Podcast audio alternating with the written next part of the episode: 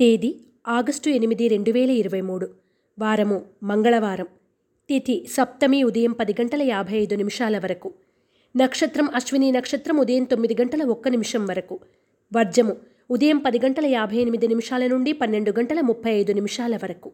దుర్ముహూర్తం ఉదయం ఎనిమిది గంటల ఇరవై మూడు నిమిషాల నుండి తొమ్మిది గంటల పద్నాలుగు నిమిషాల వరకు మరియు రాత్రి పదకొండు గంటల ఐదు నిమిషాల నుండి పదకొండు గంటల యాభై నిమిషాల వరకు. శుభ సమయం.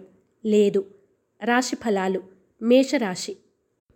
నూతన కార్యక్రమాలకు శ్రీకారం చుడతారు. ఆప్తుల నుండి ఆస్తి లాభాలు పొందుతారు. ప్రయాణాలు లాభసాటిగా సాగుతాయి. నూతన వస్తువులు వాహనాలు వస్త్రాలు కొనుగోలు చేస్తారు. మేషరాశివారు సర్పదోష నివారణ చూర్ణాన్ని ఉపయోగించడం శ్రీ కార్తికేయ కరవలంబ స్తోత్రాన్ని పఠించడం శుభదాయకం.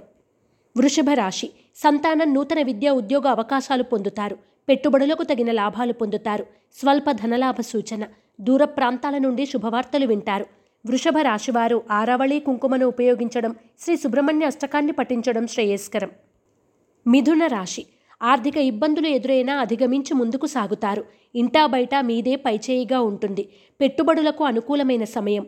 మిత్రులతో విభేదాలకు ఒక ముగింపు లభిస్తుంది. మిథున రాశివారు సిద్ధగంధాన్ని ఉపయోగించడం శ్రీ సుబ్రహ్మణ్య కవచ స్తోత్రాన్ని పఠించడం శ్రేయస్కరం. కర్కాటక రాశి. ముఖ్యమైన పనుల్లో విజయం సాధిస్తారు. పూర్వపు మిత్రుల నుండి శుభవార్తలు అందుకుంటారు. దూర ప్రాంతాల నుండి కీలక సమాచారం అందుకుంటారు. ఉద్యోగ ప్రయత్నాలు ఫలిస్తాయి. కర్కాటక రాశివారు హనుమాన్ సింధూరాన్ని ధరించడం యంత్రోద్ధారక హనుమస్తోత్రాన్ని పఠించడం శ్రేయస్కరం.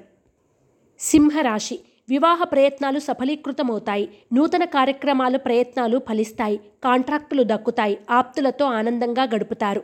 సింహరాశివారు తెల్ల జిల్లేడు వత్తులతో దీపారాధన చేయడం శ్రీ సుబ్రహ్మణ్య పంచరత్న స్తోత్రాన్ని పఠించడం శ్రేయస్కరం. రాశి మిత్రులతో బంధువర్గంతో ఉన్న వివాదాలు పరిష్కరించుకుంటారు. ఆర్థిక పరిస్థితి అంతంత మాత్రంగా ఉంటుంది. భూ సంబంధిత వ్యవహారాలు ఒక కొలిక్కి వస్తాయి. కన్యా రాశివారు హనుమాన్ వత్తులతో దీపారాధన చేయడం హనుమాన్ చాలీసాను పఠించడం శుభదాయకం. తులారాశి. ప్రయాణాల్లో ఆటంకాలు ఎదురైనా అధిగమించి ముందుకు సాగుతారు. ముఖ్యమైన పనులు సజావుగా సాగుతాయి. ఆరోగ్య విషయంలో తగు జాగ్రత్తలు అవసరం. ఆర్థికంగా స్వల్ప లాభాన్ని పొందుతారు. తులారాశివారు ఎరుపు మరియు పసుపు రంగు వత్తులతో దీపారాధన చేయడం ఆంజనేయ స్థుతిని పఠించడం శుభదాయకం.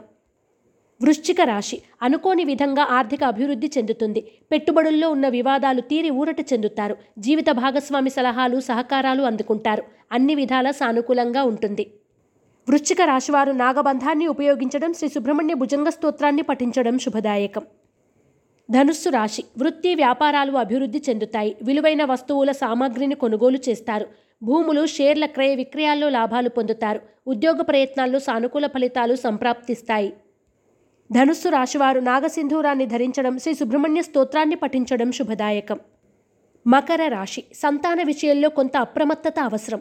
కుటుంబంలో ఉన్న కలహాలకు ముగింపు లభిస్తుంది. ఆర్థికంగా మిశ్రమ ఫలితాలు ఉంటాయి. మానసిక సంతృప్తి ఏర్పడుతుంది. వాహన యోగం ఉంది.